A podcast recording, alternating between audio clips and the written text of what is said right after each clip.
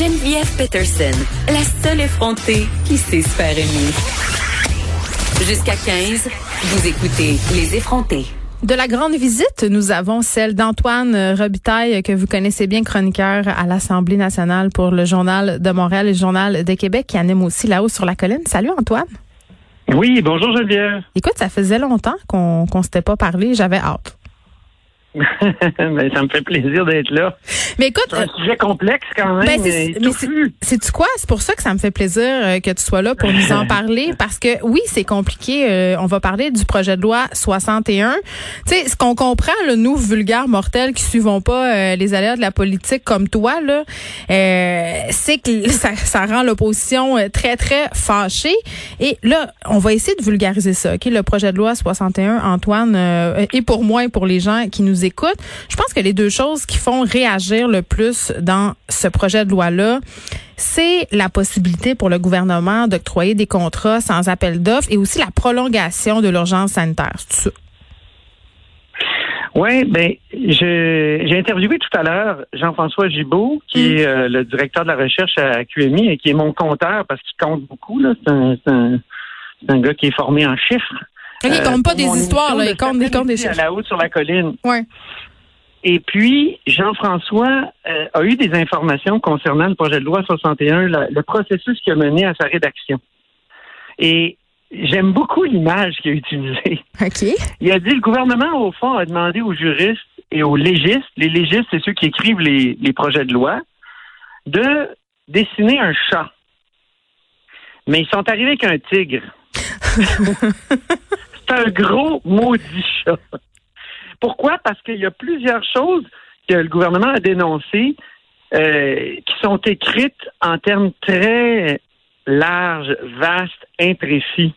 Mais c'est ça qui ouvre la porte à toutes sortes de dérives. C'est ce qu'on c'est ce qu'on leur reproche. Parce que là, ce que tu es en train de me dire, c'est qu'on voit un tigre où il y a un chat. C'est ça? C'est ça. On se rend, le gouvernement s'est rendu compte, se serait rendu compte, mais c'est peut-être une défaite. Là. C'est peut-être juste pour dire que finalement, eux autres aussi avaient été très ambitieux, puis les légistes ont simplement transcrit leur volonté.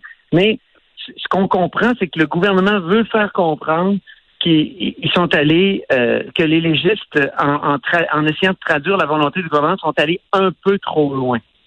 Et d'ailleurs, ça commence, ça, ça se fait comprendre. Le Christian Dubé, ce matin, a accepté, par exemple, de limiter la période d'urgence sanitaire. Tu parlais de la période d'urgence sanitaire qui donne d'énormes pouvoirs au gouvernement. Là, c'est ben, six déjà, mois. Déjà, on dit qu'il y a un maximum de six mois.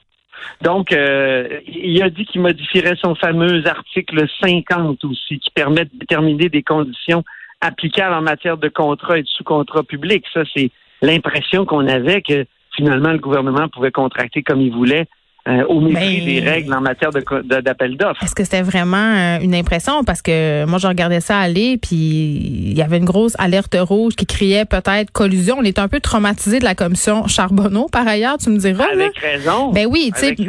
Mais comment je le compte? des gens comme Jacques, euh, Jacques, voyons l'ancien chef de police du Chêneau, qui a été un député de la coalition Avenir Québec, qui, qui lui est maintenant un, finalement un gardien de l'intégrité à Saint-Jérôme, si même lui, il est venu dire hier qu'il fallait euh, éliminer cet article-là, 50, qu'il fallait finalement nuancer le projet de loi, tu, tu te dis, ils sont allés trop loin, c'est clair. Peut-être qu'ils se disaient, Geneviève, on va mettre un, faire un projet de loi énorme, là, très... Euh, et on fera quelques reculs, on fera quelques compromis. Moi, je pense que ça. Ouais, mais on dirait qu'ils ont voulu se donner du jeu parce que là, évidemment, on se déchire la chemise dans les partis d'opposition, puis c'est normal euh, de pointer euh, ce qui fonctionne pas. Puis je pense que là, il y avait largement de la place à certaines dérives. Mais quand moi, je les entends dire, par exemple, qu'on voulait s'arroger des pouvoirs démesurés, c'est profiter de la pandémie pour bafouer le processus démocratique. Je sais pas là. Oui. Moi, on a vraiment cette impression-là. Tu sais il y a, il y a, des euh, il y a des endroits où on dit par exemple qu'il y aurait euh, euh, oui une commission parlementaire qui pourrait durer un temps très très très limité. Ben moi j'ai parlé à des parlementaires qui disaient coudon est-ce que le gouvernement veut qu'on qu'on qu'on qu'on applique un tampon simplement sur ce qu'il veut faire, tu sais?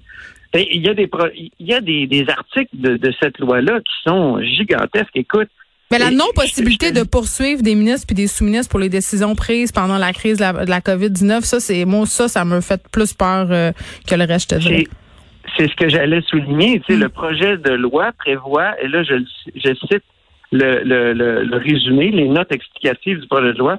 Donc, le projet de loi prévoit une immunité de poursuite judiciaire pour le gouvernement, un ministre, un organisme public ou toute autre personne qui accomplit de bonne foi un acte dans l'exercice de pouvoir que le projet de loi introduit. Écoute, c'est comme une free ride. Même un acte criminel pouvait passer. Là. Tu sais, quand, tu sais que le gouvernement a senti le besoin de publier une sorte de vérification des faits. Hein? Oui, ils ont fait un, là, attends, explique-moi. Là, ils ont fait un site Internet. Puis, bon, c'est qui qui est à la, à la base de ce, de ce site Internet-là? C'est la CAC elle-même ou est-ce qu'on on fait, euh, on essaie de faire... C'est écrit en tout petit en bas, propulsé par la Coalition Avenir Québec. Mais en tout petit, là. Mais, et donc, c'est fiction versus fait. et, et, là-dedans, on dit que euh, pour ce qui est de l'immunité, là, euh, c'est bien écrit que c'est juste les choses faites de bonne foi, là. Ben oui, mais après ça, va prouver ça. En tout cas, prouver la bonne foi, c'est quelque chose de très subjectif. Puis, tu sais, avec toute la merde qu'il y a dans les CHSLD, euh, au, propre comme au figuré, là, on pourrait penser qu'il y a des gens qui vont devoir rendre des comptes à un moment donné. Moi, j'ai de la misère à penser qu'ils ont, ont fait ça de façon naïve. Quand, quand dans, dans ton ta vérification des faits, tu es obligé d'écrire, et je cite, si un acte criminel est posé, un ministre ou toute autre personne pourrait être poursuivi ben, ça veut dire qu'il y a bien des gens qui avaient compris qu'un acte criminel, ça pouvait passer.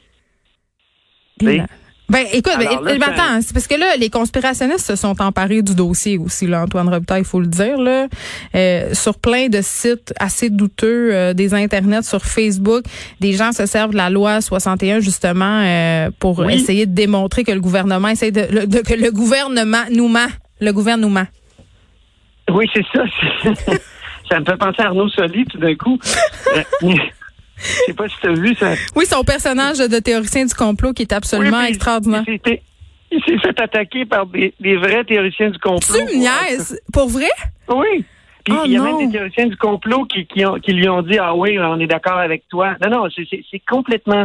Écoute, ces gens-là sont dingues, puis ça fait même stresser les gens de l'opposition, parce que ben, hier, j'ai eu Marc Tanguay, qui est leader euh, parlementaire de l'opposition, en entrevue à la haut sur la colline, puis j'ai posé la question à un moment donné. J'ai dit là, vous critiquez, vous critiquez, vous critiquez.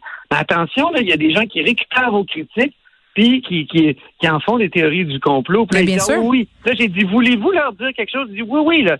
Il, dit, il dit, moi, ce qui m'inquiète, c'est les règles d'expropriation allégées, c'est l'immunité, c'est, euh, tu sais, là, il a, fait, il était précis, là. Il dit, c'est les règles environnementales allégées c'est tout ça. Là. Il dit attention, je suis bien content, conscient qu'il n'y a pas de, par exemple, de vaccination obligatoire dans ce projet de loi-là. C'est pas vrai. Personne va nous mettre une puce dans la tête à date. Non.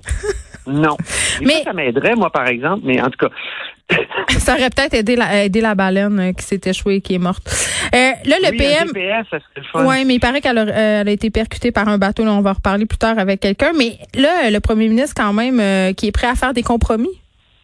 Ben oui, puis même Manon Massé ce matin en chambre a dit le premier ministre semble avoir compris euh, les, les, les, inquiétudes quant à, la collusion et euh, à la corruption. Et, donc Manon Massé de, de, Québec solidaire a vu que le premier ministre était, était mal à l'aise, surtout face à la sortie du comité de suivi de la commission Charbonneau. Qui, qui ça, c'est des, des, gens qui sont autoproclamés d'une certaine façon. Mm. Euh, gardien de la, des, des, de la commission Charbonneau, gardien des, des recommandations de la commission Charbonneau et euh, qui, un peu partout, font euh, l'espèce de bilan de l'application des recommandations de la commission Charbonneau.